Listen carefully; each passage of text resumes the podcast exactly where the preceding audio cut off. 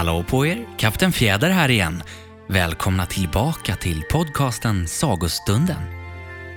Jag tog skeppet Mirakel med min besättning och så flög vi tillbaka i tiden. Ja, det är någonting som vi kan göra nämligen. Och när vi stannade upp för ett ögonblick så tog vi oss till Stockholm som är Sveriges huvudstad. Där så satt hon på en parkbänk, Elsa Beskow.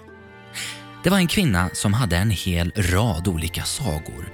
Men idag så ska vi berätta om hennes saga Puttes äventyr i blåbärsskogen. I skogen gick Putte med korgar, två han tänkte. Han skulle få dem fulla, få av blåbär och lingon så rara. Det ska bli namnsdagspresent åt mor och därför är Puttes iver stor. Men var kan väl bären vara?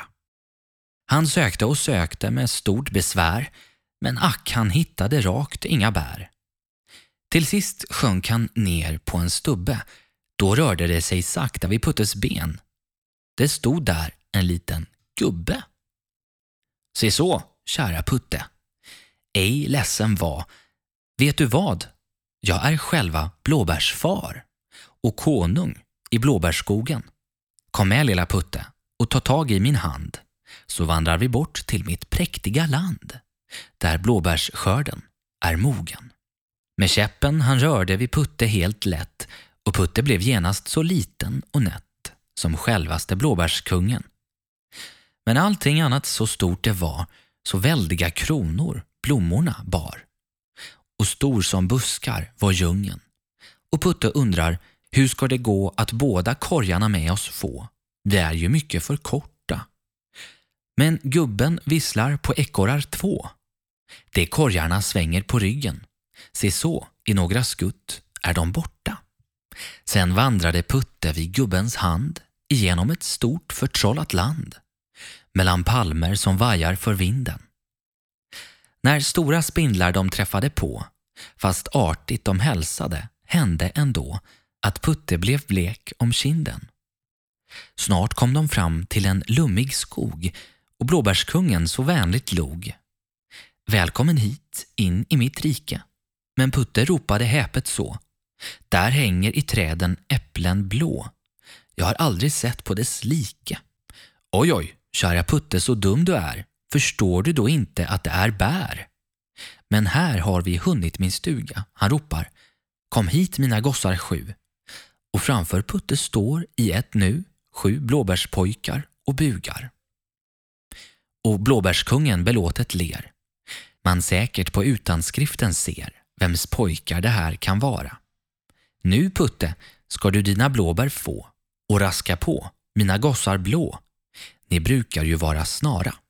Och Putte fick segla på stora sjön, av bark var båten och seglet av lönn. Ack, aldrig han förr haft så roligt. Då kommer han plötsligt ihåg sina bär. Men var ska jag hitta lingon här? Här är väl inte nog soligt? Jo, vänta Putte, så ska du få se. Till lingonmor vi nu oss beger. Hon säkert lingon dig skänker. Du måste blott vänta en liten stund tills vi fått oss tvätta om hand och mun och laga att tänderna blänker. På åtta möss de satte sig upp Genom blåbärsskogen i vildgalopp gick sedan den lustiga ritten.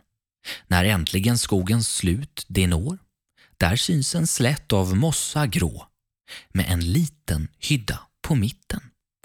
Där utanför sitter med värdig min en lingonmamma så prydlig och fin med alla döttrarna sina. De plockar lingon den hela dagen, de ska de koka i honungslag och gnider dem blanka och fina.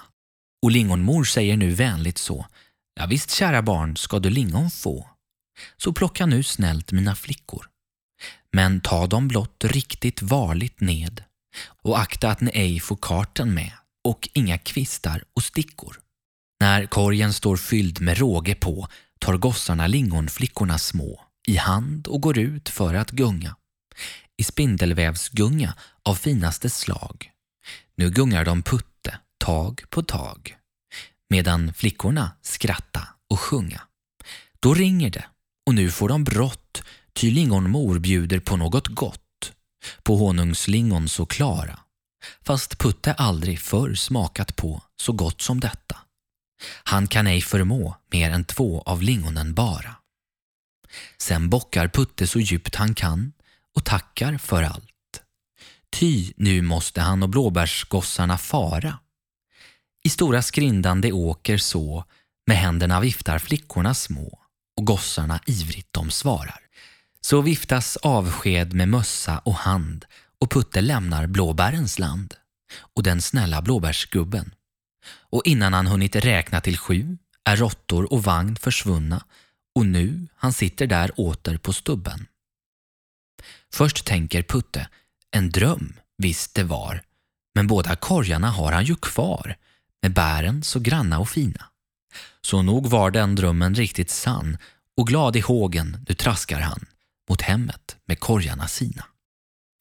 Och här kan du nu se korgarna stå med kortet som Putte själv hittat på fast fina hjälpt honom skriva. Och runt omkring ligger blommor och blad och mamma, hon blev då så rysligt glad som bara en mamma kan bliva. Ja, det där var Puttes äventyr i blåbärsskogen som är skriven av Elsa Beskow. Och så här när julen närmar sig så bakar man ju en hel del och därför så tycker jag att vi ska avsluta med en visa